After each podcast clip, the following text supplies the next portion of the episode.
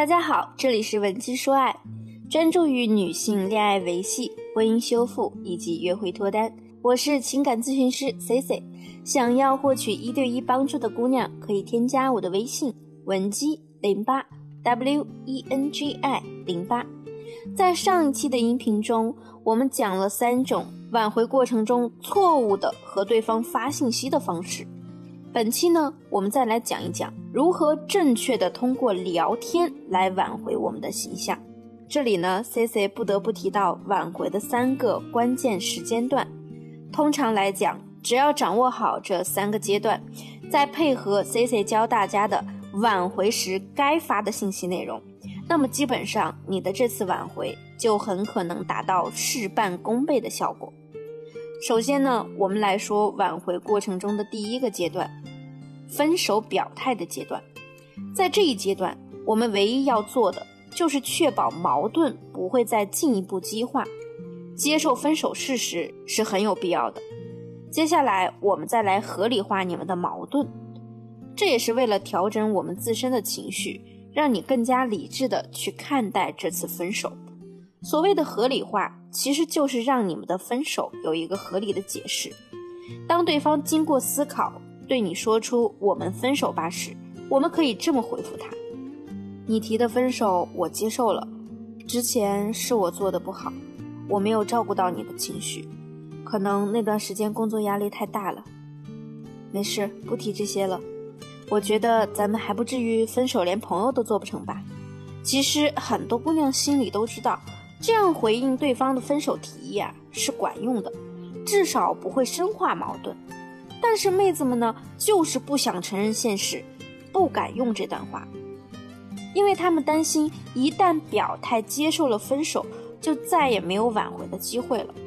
咱们大可不必有这样的担忧，你只管记住，感情像水像沙，它是流动的，不是一成不变的。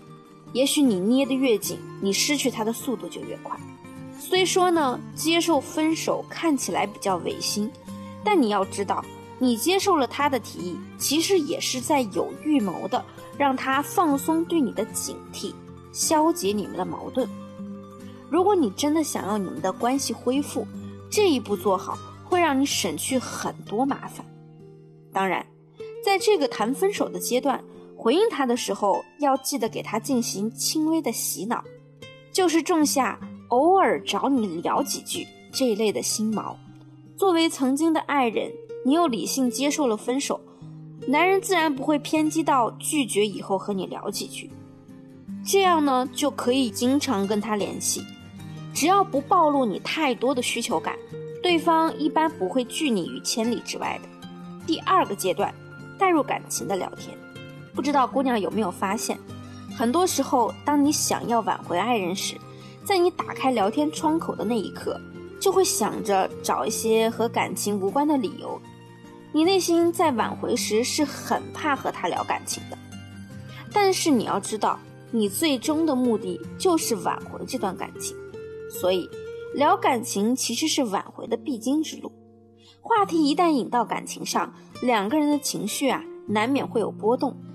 如果是积极的波动，那自然是好事，但也有可能碰上负面的，比如误解和负面印象，容易引起歧义的话呀，咱们还是能不说就不说。比如什么，其实我也是个比较能忍的人，你可能想表达的是自己之前有矛盾没有早点说清楚，导致感情变差，但在男人听起来就好像你在和他说，我以前跟你在一起的时候可没少受委屈。但是我都忍了。一旦产生误解，最好的方法就是几句话解释清楚后，迅速转移话题，千万不要再揪着这个话题继续讨论。而在聊天中激起对方对你的负面印象，是我们挽回方最不愿意遇到的情况。这时就需要具体情况具体分析。举个例子，比如聊着聊着，对方说。我从没想到你是这么自私的人。我最需要你的时候，你不在我身边，我还能指望你什么？这时啊，你可不要急着否认、撇清责任。最佳的做法应该是先承认对方说的对，并且迅速结束话题，几天之后再聊。不然呢，你们很可能就又会针对那个让人不愉快的回忆讨论半天，越讨论越生气，到最后矛盾没解开，还新添了不少隔阂。那么第三个阶段，重回暧昧，发起邀约。当你能够游刃有余地跟前任探讨感情的时候，就可以开始着手为舒适度的重建做准备了。最常用也最实用的两个方法：心锚共鸣和间接求助。朋友圈心锚的运用，当然离不开创造回忆了。利用各种照片加文字，将对方引入回忆当中，把需求感放到最低。C C 希望你在每一次和对方聊天的时候。都是有据可依的，可以是求帮忙，或者是工作事务的。总之啊，就是给这次聊天冠以一个名头，让他看起来理所当然。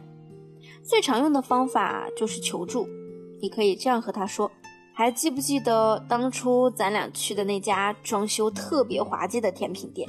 好像是在四号线的终点站。”以求助开头，不唐突，顺其自然，对方自然也不会很久不回复。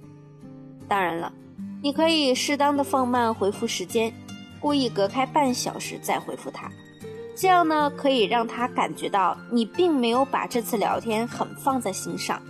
当对方在与你渐渐增多的接触中，感受到了你真真切切的变化，我们向他提出自然的邀约，对方也是一定会赴约的。接下来大家就可以按照 C C 的。重建甜蜜公式来引发对方对你的依赖感。如果你目前和另一半也暂时分开了，或者说你的婚姻也遇到了危机，欢迎你添加 C C 的微信文姬零八 W E N G I 零八，发送你的情感困扰给我，我一定会有问必答。今天的节目就到这里了，我们下期再见。文姬说爱，迷茫情场，你的得力军师。